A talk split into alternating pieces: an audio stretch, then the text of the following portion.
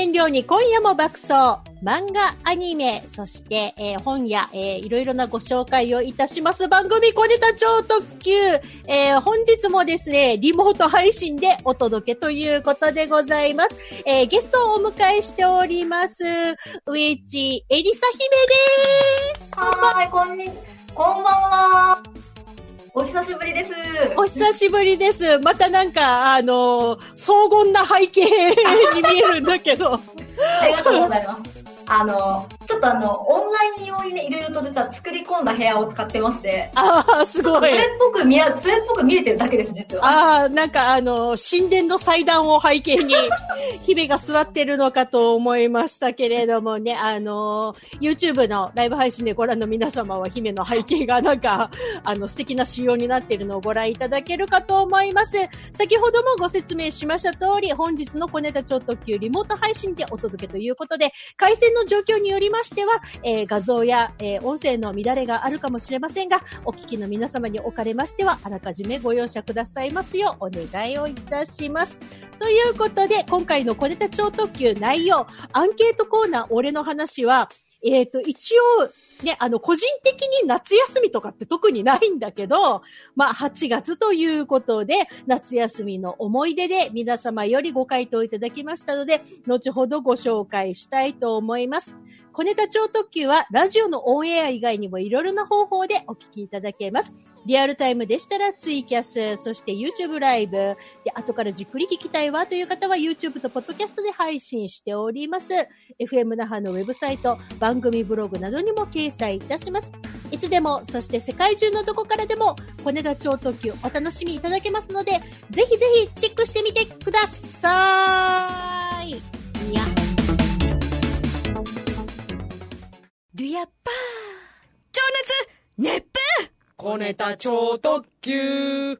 小ネタ超特急 FM 那覇よりリモート配信でお届けしております。ということで、最初のコーナー、アンケートコーナー行きたいと思います。先ほどご紹介しました通り、まあ、8月ということでですね、皆様からいただいております、夏休みの思い出ご紹介していきたいと思います。まずはこちら、ラジオネームレナさんです。ありがとうございます。子供の頃の夏は必ずムーンビーチとかマンザビーチができた頃、過去年バレますね。とりあえず北部ら辺の海へ行ってました。海に行ったら観光の方とか、米軍の方とか、地元とか入り乱れて面白かった気がします。昔は地元の海って感じでしたが、今はもう観光の方だけのリゾートという感じになっちゃいましたよね。まあ、私が大きくなってから海はビールを飲む場所になっていったんですけれども、ということで、そうか、昔はそんなに今ってビーチにいらっしゃる方のゾーニングって結構あるじゃん。もう観光客の方が 100% のエリアと、割と地元勢が多いビーチと、もう本当になんて言えばいいのか、全員がごちゃ混ぜになってるみたいな。そうですね、ありますね。結構やっぱ観光客の方って海に入りに行くじゃないですか、水着着て。うんうん、わざわざね、もう準備してね。うん、でもなんか、地元民間としてはバーベキューをしながらビールを飲むみたいな、うんうん、やっぱり感じで、海入るのもあんまり水着で入らなくないですか？入ります？ああ、もう水着の上から T シャツと短パン。あ、そう。と、もう B さん。そうですね。って感じかな。なんか、私もうここ数年ビーチってもう泳いでないんだよね。いや、でもわかります。うん。なんかさ、ビーチパーティーが目的で、うん、もう、たらふく食って飲んだら、撤収みたいな感じの。そうですね。結構若い時は、あとなんかバレーボール、ビーチバレーとか持ってって、で、これでちょっと遊ぶぐらいの感じですけど、やっぱり、うん、なんていうんですかね、日差しが痛いんで。そう、なんかもうさ、私たちさ、日焼けするとなかなかね、こう、リカバリーがね、効かないね、感じの世代になってきちゃってるから、もうね、日焼けのつけがどんだけ恐ろしいかっていうのを知ってるからね。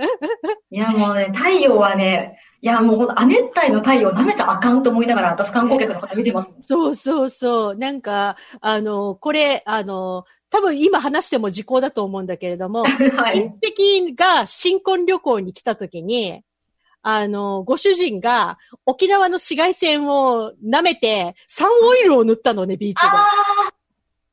日焼け止めでもやばいのに、焼けちゃうのに、よりによってサンオイル塗って、初日だけ嫁と二人で新婚旅行できたの。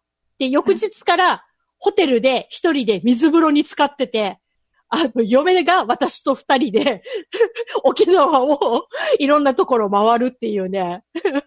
いや、もう本当に、沖縄の太陽は、マジで火傷しますから。ねえ、命に関わるよね、あれね。本当です、本当です。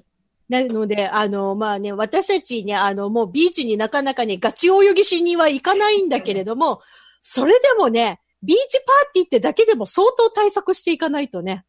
そうですね。なんか真っ昼間じゃなくて、ちょっと夕方ぐらいというか、ちょっと日が落ちたぐらいか、いっそ午前中からお昼食べて撤収とか。もうなんか結構さ、沖縄の人ってビーチパーティー夜するもんね、もうね。夜ですね。ね、もう昼間だとさ、例えばなんだっけ、もう脱水症状が出ちゃったりとか、そう。私以外にもいろいろな暑さと湿度の問題とかもあるから。で、私ね、もう、ここんとこ暑い時期にビーチパーティーしてないのね。もう2月とか3月がビーチパーティーベストシーズン、泳がない方。まだね、2月って真冬ですよね。寒くないですか？いや、逆に、もう、晴天だと、2月ぐらいがベスト。1日昼間いるんだったらそれぐらい、そう、それぐらいの方がね、過ごしやすいね。命に関わらないで、1日楽しむには、2月、3月。もうこれが梅雨入るかなぐらいの時からは、やばいじゃん。昼間。やばいです。でもなんかね、もうだんだんね、年齢が、重ねていくと、皆さんね、もう海に行く目的はバーベキューとビールっていうのにね、沖縄の場合はなっちゃうよね。そうですね、もうね。いや、でもだんだんもう結構引きこもってても大丈夫かなみたいな気持ちになってるので、もう、深く海に行かなくなっちゃいましたけど。ね、もう2020年は B パワーないなっていうのはね、もう覚悟の上で過ごしてる夏でございます。じゃあ次の行きましょう。はい、続きましてはサーナーさんです。ありがとうございます。幼い頃は夏休みは長野のおじいちゃんとおばあちゃんのお家で過ごしていました。そうなんですね。長野県にお住まいなんですね。おじいちゃんとおばあちゃん。両親は共働きでお盆休みや夏休みもなかったので、長野に帰省するときとうちに戻るときだけ一緒に行って、長野ではいとこたちと朝から日が暮れるまで外で遊んで走り回って完全に放牧されてる感じでした。でもそれが最高に楽しかったですということで。そっか。親御さんたちあれなんだね。長野のおじいちゃん家まで連れて行って、また帰るよっていう時に迎えに来て帰ってたんだね。でも私もね、なんだっけ。割と小学校、中学校の時って、車で8時間とか7時間かかるところにおじいちゃんとおばあちゃん家があったのね。はい。で、ね、両親が一緒に行ければいいけど、なんかね、仕事の都合とか、あれで、一緒に行けない時は、もう年子の弟と二人で、電車で、4時間。そうそう。だから割と兄弟二人だけの、小学生の旅っていうのを割と早い段階で体験してたかな。あと私、保育園の時に沖縄住んでた時期があったのね、2年ぐらい。あ、そうなんですか？はい。で、その時は、まだうちの弟も本当にちっちゃかったし、で、なんだっけ、飛行機でしかそのおじいちゃんとおばあちゃん家に行けないから、なんだっけ、ジュニアパスポートみたいなさ、子供だけの一人旅です枠に、私だけ、入って、だから私3、4歳の時に一人っきりで飛行機乗って、福岡空港も行って、そう。で、ジュニアパスポートだと、なんていうの、キャビンアテンダントさんが、ちゃんと気にかけてくれて、降りる時とか、なんだっけ、荷物を、なんだっけ、こう、ぐるぐる回ってるところから取ったりとかの時に、航空会社の人がついてくれてたりしたので、割と怖い思いはせずに、旅できたなっていう。なんか私だからね、3歳、4歳の時に飛行機一人で乗った経験があったのって結構強かったなっていう、その後の自分の人生に。なんか誰も大人を頼りにできないというか、まあ、本当はね、頼るべき大人がちゃんとそばにはついてくれてたんだけど、なんかそういう経験できたのってすごいありがたいなと思って。今この年齢になると、逆に3歳4歳の子供を一人で飛行機に乗せる親の方の心配がね、わかるようになってきたので、はい、うちのね、母親とか随分思い切ったことしたなとは思うけど、うん、そういう経験ってでもすごい大事かな。なんかもうね、大人の目がない状態で、長野の、ね、多分ね、もう一日中、日が暮れるまでいとこ同士で走り回ってたっていうことはね、適度に、こうね、自然があるところだと思う。そうですね。けれども、なんか長野とかはね。そうそう、なんか過ごしやすいってイメージが勝手にあるので、長野県あたりは。本当過ごしやすいらしい。私の母のいとこは長野に嫁いだんですよ。なので、母のいとこは結構年が離れてて、彼女の子供がまだ小学生ぐらいなんです。小中学生なんですけど、毎年沖縄に来てて、夏になったら。まあ逆ですよね。今の方も逆な感じで。来てて、で、聞くとやっぱ長野は夏でも、なんか、朝とか夜18度とか19、なんか2度切るらしいんですよね。極楽じゃん。結構朝は涼しい、冷たい感じで、あと、山の川とかに入って、遊んでるみたいな話してました。夢の過ごし方だよね。そうやって遊べるのって。いいなぁ。なんかね、今ね、一日中外で走り回れる体力はないけど、なんかそういう夏休みをもう一回ね、追体験したいなっていう、なんか、ノスタルジーも含めて、そういう気持ちあります。続きましてご紹介いきましょう。ラジオネーム、じゅんじゅんさんです。ありがとうございます。今年が一番、良くも悪くも思い出になる夏です。子供と行くはずだった旅行もイベントも全部中止。どこにも行けない夏になっちゃいました。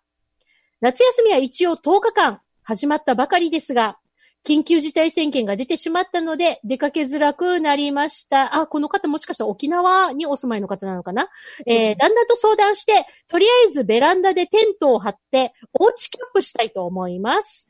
子供にもそう言ったら喜んでくれました。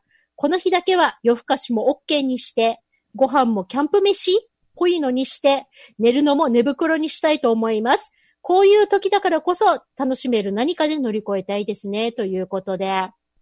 そうだよね、今、ちょっとね、夏休みの長期旅行とかもね、ちょっとね、行きづらいというか、まあ、そういうことになっちゃってね、イベントもね、軒並み中止だし。そう、私ね、本当は、来週末大阪に行く予定だったんですよ。おー。というか、もともとゴールデンウィークに大阪に行こうと思っていて、で、それがゴールデンウィークもことごとく潰れたというか、コロナの影響で。だね。で、まあ、8月なら大丈夫だろうと思って8月に移動したら、まあ、緊急事態宣言がかかりました、沖縄。うん。で、本当は大阪に行って、ちょっと古墳とかね、古墳かよって感じなんですけど。いや、わかる。古墳大事。うん、そう、あっちの友人とちょっと古墳巡りとあと古墳カフェに行くっていう。古墳カフェいいなあるんです、古墳カフェが。行く予定してたんですけど、もう本当ね、悲しいの一言ですよね、本当に。だからもう逆にあれじゃない？自宅とか、なるだけ3密にならない状態で、いかに自分がご機嫌で楽しく過ごせる夏にするかってところだよね。本当ですね、本当。自分で自分をちょっとご機嫌にしていかないといけない。そうそう、自分の機嫌は自分で取っていく体制の夏休みにしていかないと、もうなんかね、外的な要因で楽しむ夏っていう感じじゃないので、まあ大体ね、まあ私はね、まあおたかつがあれば、それなりにご機嫌なので。全然人のこと言えないで大丈夫です。おたかつを今月はもうおたかつと推し活で頑張ろうっていう。そうそうそう。おたかつと推し活で十分幸せな365日ぐらいの引きこもりいけるんじゃね自分みたいな。感じな。365日って1年ですよね。まあ1年、本当に私週に1回ぐらいスーパーに買い出しに行く以外は、もうほぼ引きこもってんのに、まあ仕事の時はどうしようもないからね、もちろん行くけど、それ以外についてはずっと引きこもってるんだけど、何ら辛さはないもんね。まあ行きたかったイベントに行けないっていうのはあるけど、それは私一人じゃないじゃん。楽しみにしてた人全員行けてないわけだから、まあ別にそれはまあ仕方ないよな、ぐらいの感じでね。もう、なので、ずっと私は、ね、アニメ見たり、うん、そうですね、アニメ見たり、ゲームしたり、ドラマ見たりとかね、そういう感じで楽しく過ごしていますけれども、続きましてのご投稿いきましょう。孝太郎さんからいただいてます。ありがとうございます。父方のおじいちゃん、カナダ人を、カナダの方がおじいちゃんなんだね。で、おばあちゃん、日本人が、カナダのオタワに住んでいて、初めて小学校5年の時にカナダに行きました。庭が広くて、住宅地全体が大きな公園みたいな感じで、初めて会うカナダのまたいとこたちと、今考えると信じられない広さ、住宅地区画1区画分で鬼ごっこしたり、グラスホッケーしたり、ある時鬼ごっこで気合を入れて隠れようとしたらいつの間にか知らない場所まで来てしまって似たような区画、あ、外国の住宅地ってそうだよね、似たような区画だよね、ずっとね、うん、で似たような家、5番の目みたいな道だと自分がどこにいるか全くわからなくなりますね。このままおじいちゃん家が見つからなかったら一人ぼっちで死んでしまうのではと思ったら急に心細くなって普段泣いたりしないのに涙が出てきました。あ、小学校5年生だしね。うん。知らない人の家の玄関先で泣いていたら、その家のおばちゃんが出てきて声をかけてくれるんだけれども、話してくれている言葉がわからない。今思えばフランス語だったのかも。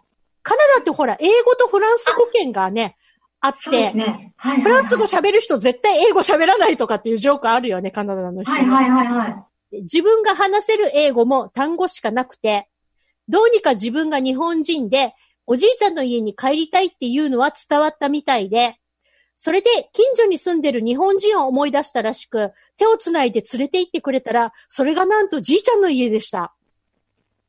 奥様がね、日本人だからね、おばあちゃんがね。おばあちゃんが日本人ということは、コミュニティのみんなが知っていたのが幸いだったようです。なんてことない。通り5本離れただけの場所で迷子になってました。じいちゃん家が見えた時の安堵感と、僕が迷子になってるとは知らず、驚いた表情のじいちゃんとばあちゃん。小学5年生だったけど、ばあちゃんに抱きついて大きな声で泣きました。あの体験は今でも大切な思い出。しかし当時、オタワも治安が良くないエリアはいっぱいあったらしいので、自分は幸運だったのかもしれませんね、ということで。まあね、この孝太郎さんがおいくつかわからないんだけど、カナダってね、今は結構ね、まあ治安は比較的いいし。そうですね、いいところ、ね。うん。オタワはね、特にね、治安が良くてね、すごく、海外からの移住でも人気のエリアっては聞くんだけど、まあ当時はね、治安が良くないエリアもいっぱいあったみたいで、いや、でも知らないところで迷子になるのは怖いね。いや、怖いですよね。しかも言葉もね、通じない、その海外だと余計怖いですよね。そうそう。私、昔、妹がタイに住んでた時期があって、はい。で、だけど妹もタイ語喋れないのね。で、私ももちろんタイ語喋れない状態で、迷子になってからさ。はぁ。で、これどうすっかな、もう家の方向がどこかもわかんないなっていう時に、その、タイ語がわかる、当時の妹のパートナーの方がタイ語がわかる方だったので、そう、パートナーの人に電話して、今から、一番近くにいるホテルのガードマンにこの電話渡すから、家までの説明と、タクシー呼んでくれを、タイ語で言ってくれって言って、丸投げしたことがあった。いや、でも頭いいですね。なるほどね、確かに。うん、もう私は話せないし、ね、妹も話せないし、なんかなんだっけ、住所とかもタイ語の発音がわからないから、説明ができないのね。どこの近所とかっていうのも。はい、なんかそう、お店の名前も説明ができないし、近所のお店の。だからもう、そのまんま、こういう説明をタイ語でやってって言って、スマホを渡して、無事に帰れたんだけど、あそこで帰れてなかったら私と妹どうなってたんだろうって、ちょっと、未だにドキドキする経験でした。いや、でも多分街中にその市中タクシーじゃなくって、ホテルのガードマンっていうのはまた一つミソじゃないですか。結構ホテルでやっぱりタクシー呼ぶとちゃんとそこに送ってくれるから、そのホテルの信用性もあって。うんうんうん、そう、なんかね、たまたま、その、なんだっけ、乗り合いの、なんだっけ、こう、軽トラじゃないけど、改造したみたいな、乗り合いタクシーみたいなのに乗ったら、その乗り合いタクシーのルートが、私たちが思ってたのと全然違うところに行っちゃったもんで、それで、もう、やばくねって言って降りたのが、その、コース上にあったホテルの前だったのね。で、ね、街中でこう、通りすがりの人に、聞くよりかは、少なくともガードマンの格好をしてる、ちゃんとした大きな外資系のホテルのガードマンの人に、ね、託すのが一番いいじゃん、こういう時って。まあ、信頼度の話すると結構ね、あれなんだけれども、まあね、信じられる可能性はかなり高いなと思って、行ったら無事に家に帰れたっていう記憶があるので、すごいやっぱりね、行ったことのない国っていうか、まあ、行ったことないエリアとか、自分が全然ね、コミュニケーションが取れない言語が母語の国って、辛いね、気をつけないとだなって思った。そうですね。うん。高いか。そうそうそう。ね、まあ、一応考えてみれば英語も使えたんだろうけど、なんかそれよりかは、なんだっけ、母語同士で会話ができる人に託した方が確実に間違いはないな、みたいな。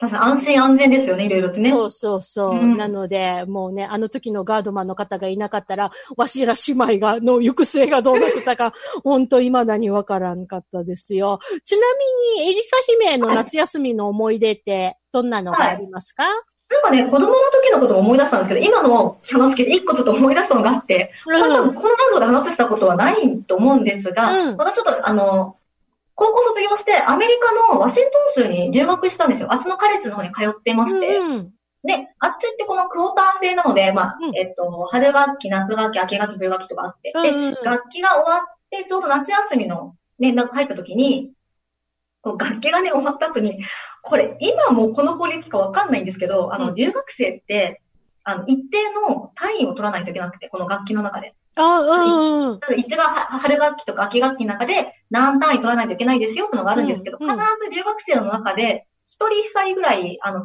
位落とすんですよ。あ、落とす。これが、そうそう、落とすやつがいるんですよ。で、これが2回続くとキックアウトって大学になっちゃうんですよ。ああ、そうかそうか、うん。だけど、大学に なっても、なぜか一回国外に出ればそれがチャラになるっていうのがあって。ああ、そういうチート技があるんだね。チート技があって、なので大体こう、夏休みにもなるから、それを兼ねて、春学期終わった後に、じゃあ単位落としたやつ誰だってなって、で、単位落とした人間を車乗せて、そのまま車でカナダに向かうんです、それこそ。ああ、一回国境を越えるの？そう、一回国境を越えればいいから、っていうことで、カナダ行きたい人みたいな感じで、5時間ぐらい、こう、免許持ってる2、3人プラス行きたい人間で乗り合いして、まあ、車とかもまあ借りたりとか、ガソリン代もみんなの方が安いので、うん、やって、ほんとチート技なんですけど、5時間ぐらいかけてカナダ行って、そこで買い物とか、あっちでまあ一泊ぐらいして帰ってくるみたいなことをした夏休みをちょっと思い出して。え、一応念のために聞くけど、はい、エリサ姫は単位を落とした組なの？大丈夫です。大丈夫だったんだ。あ、ただ、まあ、でも、まあ、みんなが行くっていうから一緒に行ってみようかなっていう感じ。そうそうそうそう。結局、だからそれに乗っかってみんな行こうみたいな感じになるんですよ。で、私はあっちでは免許持ってなかったので、うん、免許持ってる人間と、プラスの持ってない人間も含めて、その、うん、まあ、お金出し合って、ガソリンも安くなるし、うん、みたいな、モーテルとかも安くなるし、うん、っていう感じで、みんなでバーってこう、行くっていう。うん、でもさ、やっぱり、日本に住んでて思うのが、陸路の移動だけで国境をまたぐって経験できないじゃん。そう。普通。まあ、だって沖縄にいるとまず、県すらまたげないですからね。県境すらまたげないっていうね。そうですね。物理の話になるけど。そうなんです。陸路で国を越えれるってすごいなっていう。そうそう。だから私ね、まだ陸路で、国境を越える経験はしたことないので、カナダ、アメリカの移動は陸路でやってみたいなっていうのはね、思ってて、まだ実現してないんだけど、果たして今ね、北米の方に移動ができるのかってやったら、この経験できるの何年先だろうっていうふうに、ちょっと考えちゃうね。北米ちょっとね、ちょっとまだ厳しい、アメリカ厳しいっすね、多分ね。アメリカ厳しいね。そのね、アメリカ、日本、カナダっていうこのね、3カ国のあれが、ね、入域のあれが制限がどういう感じになるかがまだわかんないからね。で、帰ってきても今2週間拘束されるじゃん。そうですね。2週間何もできなくなりますよね。オンラインがあれば、とりあえずオンラインで何かができれば、まあそれで見越したことはないんだろうけど、はい、それしかできない状態になっちゃうから、今はね、ちょっとうかつにはね、いけないし、多分向こうに行かれてもね、行ったエリアの人が迷惑だろうし、そうそうそうそう。そうですね。確かに。ね、なので、なかなか行きづらいけど、でも私もアメリカ、カナダっていうのの陸路のね、国境越えはね、一回試してみたいというか、体験してみたいなとは思ってるんですよ。ねえ。ぜひね。本当もう早く飛行機に乗ってどっか行きたい。わかる。プロでこう、私もうね、もう本当に去年から楽しみにしてた飛行機での旅行を、もう全部チャラにしちゃって。一体俺いつ行けるんだっていうのがね、もう毎日考えてます。うん。私もね、夏休みの思い出って言えば、はい、私が小学生の時とかは、夏休みが始まる時に、夏休みの宿題、夏休みの友と一緒に、ラジオ体操のさ、スタンプカードがあったの。ありましたよ。ありました。姫もあったで、なんだっけ、毎日参加したら、なんだっけ、そこのね、人に、なんか係の人に印鑑を押してもらって、埋めてく、なんかね、すごい長いスパンのスタンプラリーみたいな状態のやつがあったじゃないあります、あります。で、私、夏休みに、先ほども言いましたけれども、おじいちゃんとおばあちゃん家が、結構遠距離だったのね。車でも7時間とか、で、まあね、本当に列車でも4、5時間とかかかるところだったんだけれども、私夏休みの行き先がいくつかあって、当時鹿児島に家があった時、小学生の時は、行く先に大分県、福岡県、佐賀県っていう候補地が3つあったのね。はい。はい、そう。だからおじいちゃんち、おばあちゃんち、いとこんところみたいな感じで。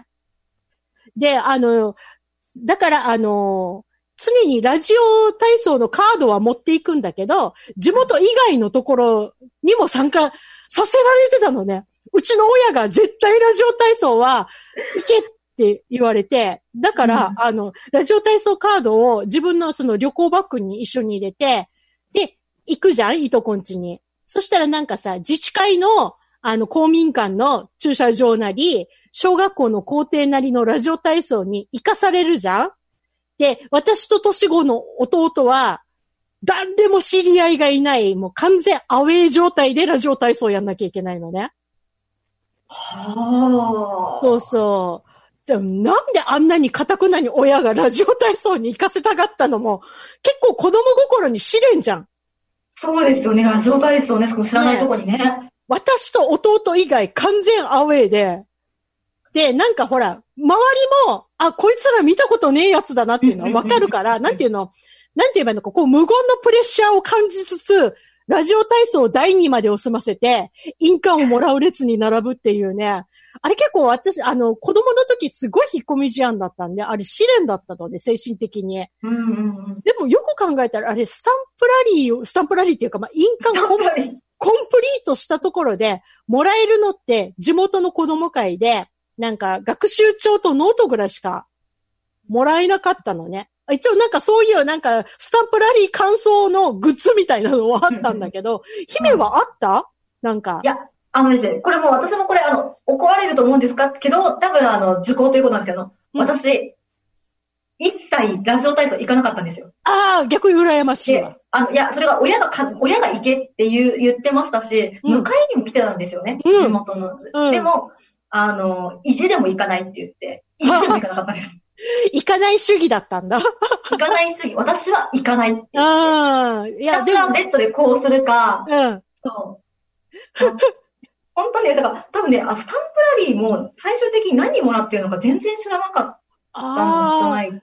なんかこれって多分ね、エリアによって違うんだろうけど、私はなんか実家の方では子供会が管轄してて、ラジオ体操の、ああいうスタンプを押したりとかなんなり、で、その自治会が持ってる、なんか団地の公園みたいなところでやってて、で、最終日に、その印鑑がいっぱいになったのを、係の人に見せたら、なんだっけ、ジャポニカ学習帳的なノートと、鉛筆2本がセットになったのを、渡してくれるっていう。でも冷静に考えたら、わざわざアウェーエリアまでね、精神的なね、ストレスを抱えてまで、重ねていったこのスタンプラリーが、ね、これだったら別になんか私このリターンいらないみたいな。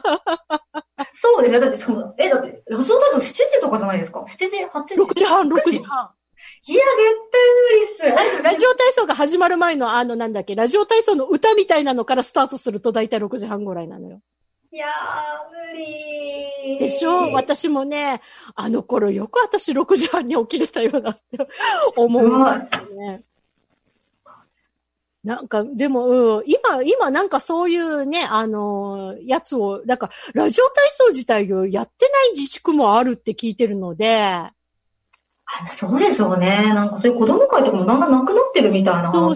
そう。だから今ね、そのラジオ体操カルチャーっていうのが、その子供がね、参加する夏休みのカルチャーっていうのじゃない、もう全然ラジオ体操、うちのエリア全く、やってないですっていうとこもいっぱいあるみたいだから、スタンプラリー一応辛いながらも経験したのってね、貴重な世代なのかなっていうね、アウェイ、弟と二人きりのね、アウェイラジオ体操をね、なかなか辛かったなって今でも思います。続きまして、ご回答いきましょう。こちら、ラジオネームソウルメンさんです。ありがとうございます。中学、高校と夏休みはずっと塾で勉強していました。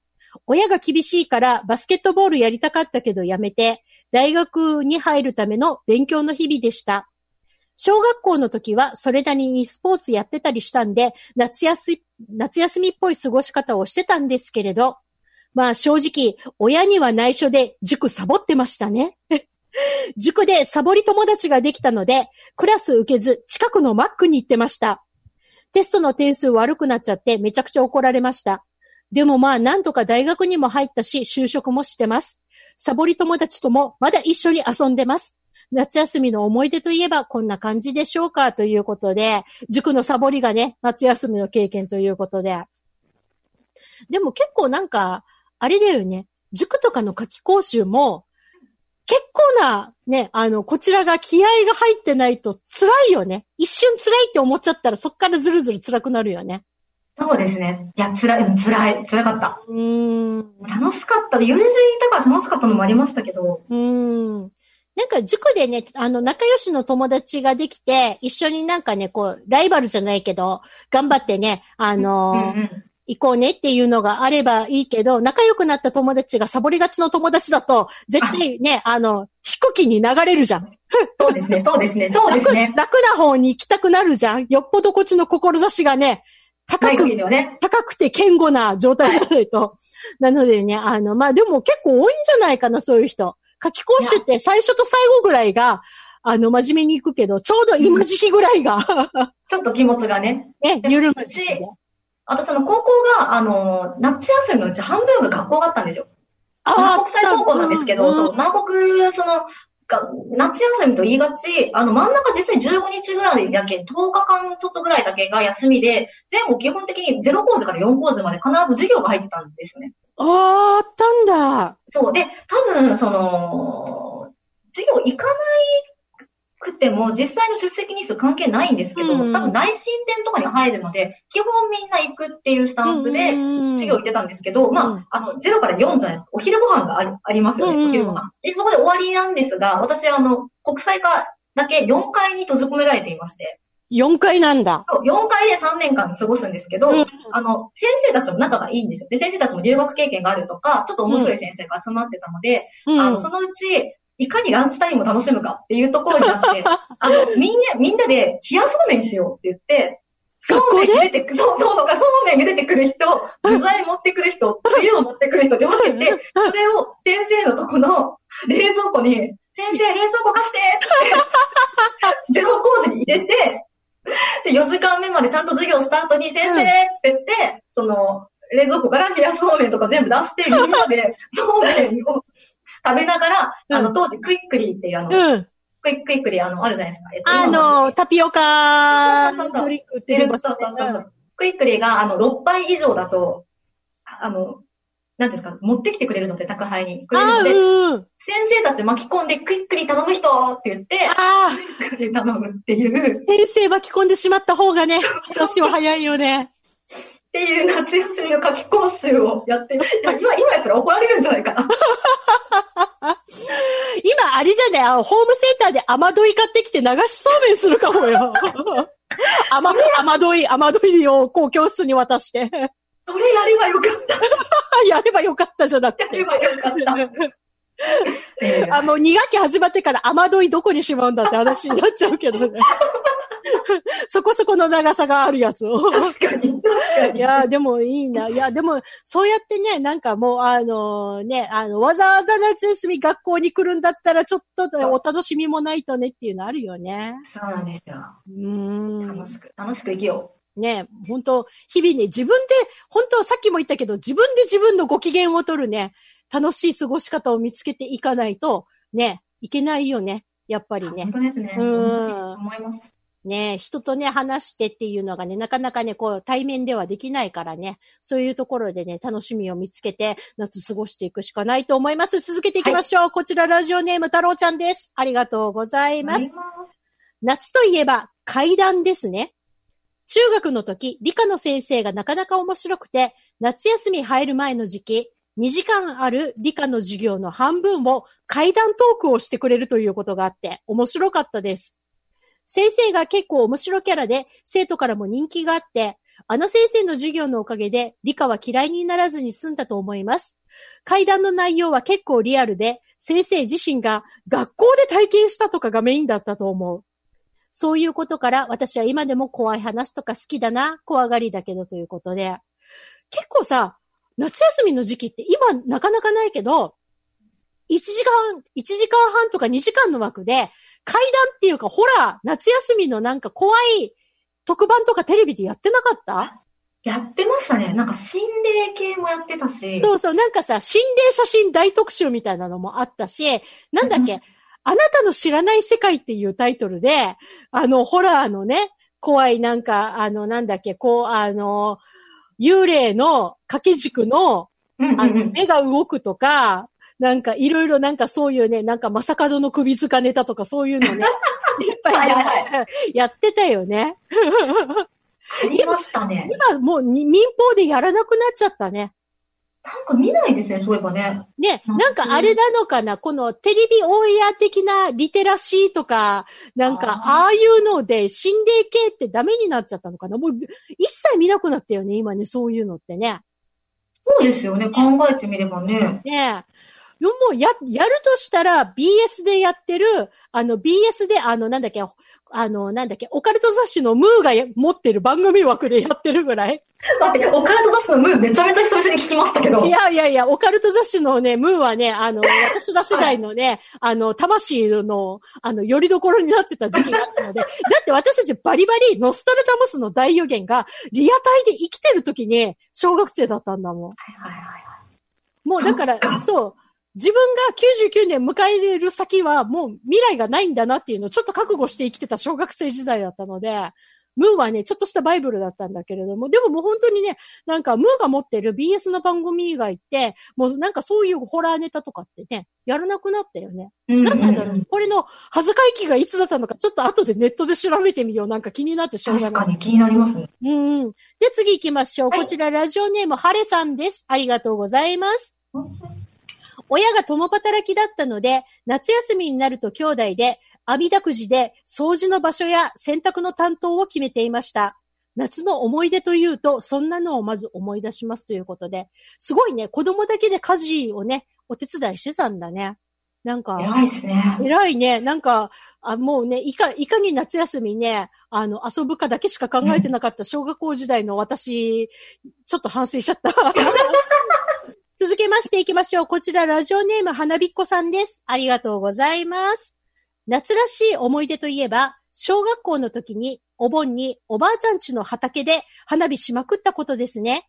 埼玉県の超田舎だったので、周りに畑と山しかないとこだったので、やりたい放題でした。楽しかった。今年はお盆に帰れないから悲しいです。おばあちゃんに会いたいし、親にも会いたいですということで。一人暮らしの方はね、その、あれだよね、まあ、実家の方にも帰れないということでね、親御さんとか兄弟にも会えないという方がね、結構いらっしゃるかと思います。私も花火したいな。なんかもう今花火、那覇ってね、花火できないんだよね。宅地で。本当は条例で。あ、そうなんですか？うん、本当はしちゃいけないかったはずだよ。そうそう、なんだっけ、ちゃんと、なんだっけ、許されてるエリアとかがあって、なんだっけ、ね、私これ、九州の田舎に住んでた時って、それぞれ燃えるゴミとかって、お家の庭で燃やしてたりする時期があったのね。え、はい。で、まあ、それが許されてた時期と、エリアだったんだけど、はいはい、那覇市はそれができない。家庭の敷地内であろうと、ゴミとかを燃やすのとかって、禁止らしいっていうのを聞いた時に、なんか花火も宅地では本当はやっちゃいけないらしいっていう話で、マジかいと思って。でも、休校の時とかやってましたけどね、集まった時とか。ね、なんか、なんだっけ、まあまあ、条例では一応決まってるけど、そのなんだっけ、ほら、送り火を焚いたりとか、迎え火焚いたりとかは、一応、おめこぼしをいただいているみたいな。なるほど、なるほど。一応、グレーゾーンみたいなね、扱いがあるらしいんだけど、もう今、手持ちの花火やった記憶が遡って10年以上ないので、ないですね、そろそろやりたいな。でもね、那覇だとやれる場所がちょっとないかなっていうところもありますね。うかつに公園でやっちゃうとね、警察呼ばれちゃったりするのでね。いやー、そうなんだ。はい。花火も禁止ってね、今ね、公園の入り口とかに書いてあったりするので、なかなかそういうのがね、楽しめる環境もないなということで、こちら最後のご投稿ご紹介いきます。ラジオネームなーなーさんです。ありがとうございます。今年は、妹は修学旅行がなしになって泣くくらい凹んでます。弟は部活の県大会とか全部予定がなくなってモチベーションが下がりまくっているし、私は大学に入ったのに登校できずにリモート講義ばっかりです。学生がこんな感じで過ごしているのに GoTo トラベルを国がやっちゃうってどういうことなのか本当に意味がわかりません。大学に入ったら髪を明るめのアッシュカラーにしておしゃれをしたり、サークルに入って楽しく夏休みを過ごしたりとかっていう夢がことごとく消えました。ちなみに東京です。あ、東京は大学ね、講義がね、できてないんだよね。そうですよね。一回も登校してないっていうね、学生が結構いますからね、新潟から進学したので、同じ年度に入った学生にまだ友達が一人もいません。辛い。大学生活になるなんてということで。そういうね、修学旅行も中止、県大会とか遠征も中止、大学の講義も一回も行けてないから友達、同級生、誰一人友達いないっていうシチュエーションあるんだよね。辛いなぁ。辛いね。なんかさ、学生さんとか子供の方がいっぱい我慢してるよね、今ね。うん。ほんとそうだと思いますよ。ねえ。部活にもやれない。そう、部活もできない、大会もない、学校も行けない、下手すると、本当に。ねえ。なんか、本当に我慢してばっかりのことなんだけど、これに対して、大人とかね、その、なんていうの、行政とかがさ、うんうん、フォローできてないよね。全然ね。全然できないです、本当に。残念ながらね。うん、なんか、だから、逆に、小学校とかで、学校の登校、自粛が明けて登校が始まった時に、ちょっとそこでね、ストレスを感じて、逆に楽しみだったはずの学校に行けてない子も結構いるっていう話は聞いてるので、なんかね、大人がしてやれることと、行政がしてあげられることって、もっとないのかねっていうのをね、改めて感じました。ということで、来月のアンケートテーマ発表しよう。来月のアンケートテーマはですね、こちら皆さんね、どなた様でもね、お答えいただけるかと思います。あなたが初めて、どっぷりハマったアニメ。これ皆さん、ご回答はね、たやすいかと思います。こちらの方はですね、番組ブログの方にアンケートコーナーの枠をアップしますので、皆様ぜひぜひご投稿ください。ということで、小ネタ超特急、俺の話のコーナーでした。てんてんてんてんてん。弁当のおかず、ヤギ刺し？小ネタ超特急。エミの小ネタ超特急 FM 那覇よりリモート配信でお届けしておりますということで、今回はね、姫がゲストなので、はい、このタイミングで絶妙なニュースが入りましたので、ご紹介したいと思います。小ネタ超特急のですね、長い歴史の中で、続編を作ってほしいゲームのアンケートや、大好きなゲームのアンケートで、必ず名前が登場していたタイトルが、幻想水湖伝です。はい。これね、幻想水湖伝、ちょっと振り返ってみたんだけど、はい、1作目が1995年発売なのね。で、2が98年、3が2002年、4が2004年ということで、ナンバリングタイトルの最後が5で、2006年。2006年が最後。だから14年前ね。そんな前がありますか？そう、ナンバリングタイトルじゃない、外伝とか、派生タイトルはあるんだけれども、あるある、はい。正式なナンバリングタイトルは、5の2006年で、終わってます。で、みんな続きが出ないんかいっていうふうにね、心待ちにしてた14年間だったんですけれども、その幻想水湖伝のメインスタッフによる新作ゲーム、100英雄伝がキックスターターで、クラウドファンディングが始まりますっていう告知が出たのがつい最近だったのね。で、イメージ動画アップされた瞬間に、世界中のファンがですよ、もう、皆の衆、課金じゃーっていう形でですね、もう、目標額は当初ね、$500,000だったんですよ。これが開始24時間で、目標額の3倍、$1,500,000、$1,500,000,000に到達をいたしました。でね、当初$1,000,000、$1,500,000,000に到達したら、Xbox シリーズの対応版と、プレステ対応版を出しますという告知が出てたんですね。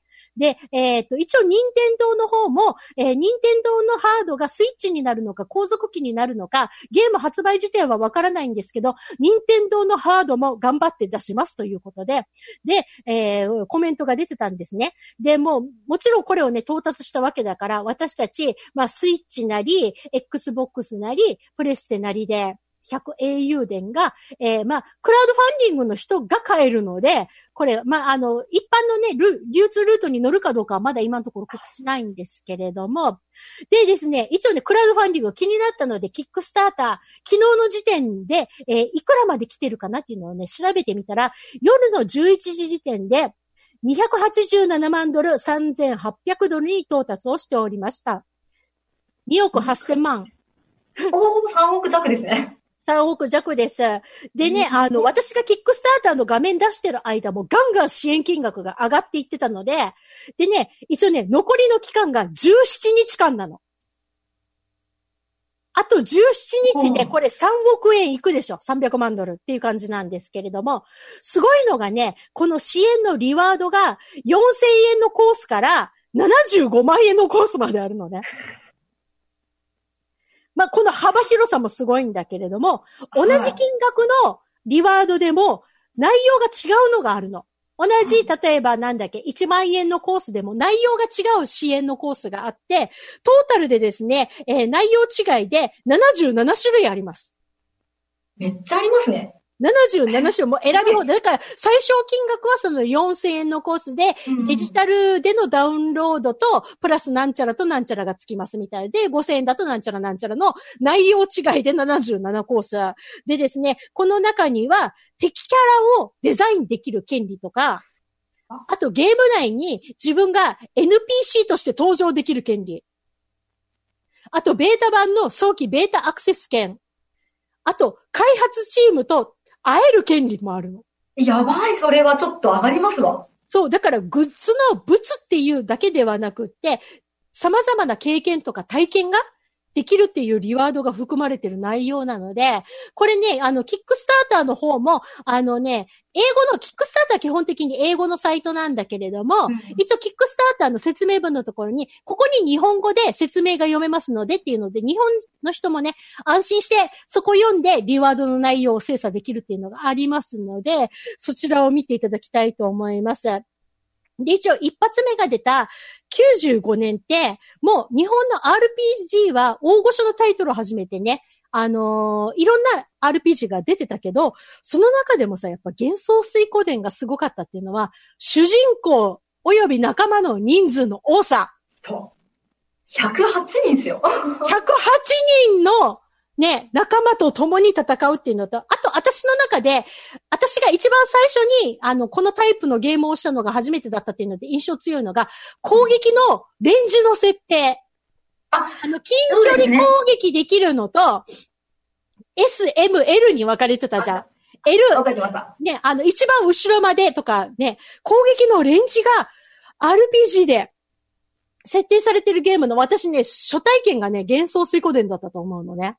ああ、でもありますあります。だからなんか好きなキャラだからって言って全部 L だけだとダメなんですよね。そうそうそうそう。やっぱりね、戦略性を持つと、ちゃんとまんべんなくこの攻撃レンジをね、ばらつかせないといけなかったりとかっていうのがあるので、あと、あえてちょっとね、偏らせて攻略とかっていうのもあって、そうそうそう、敵によってはね。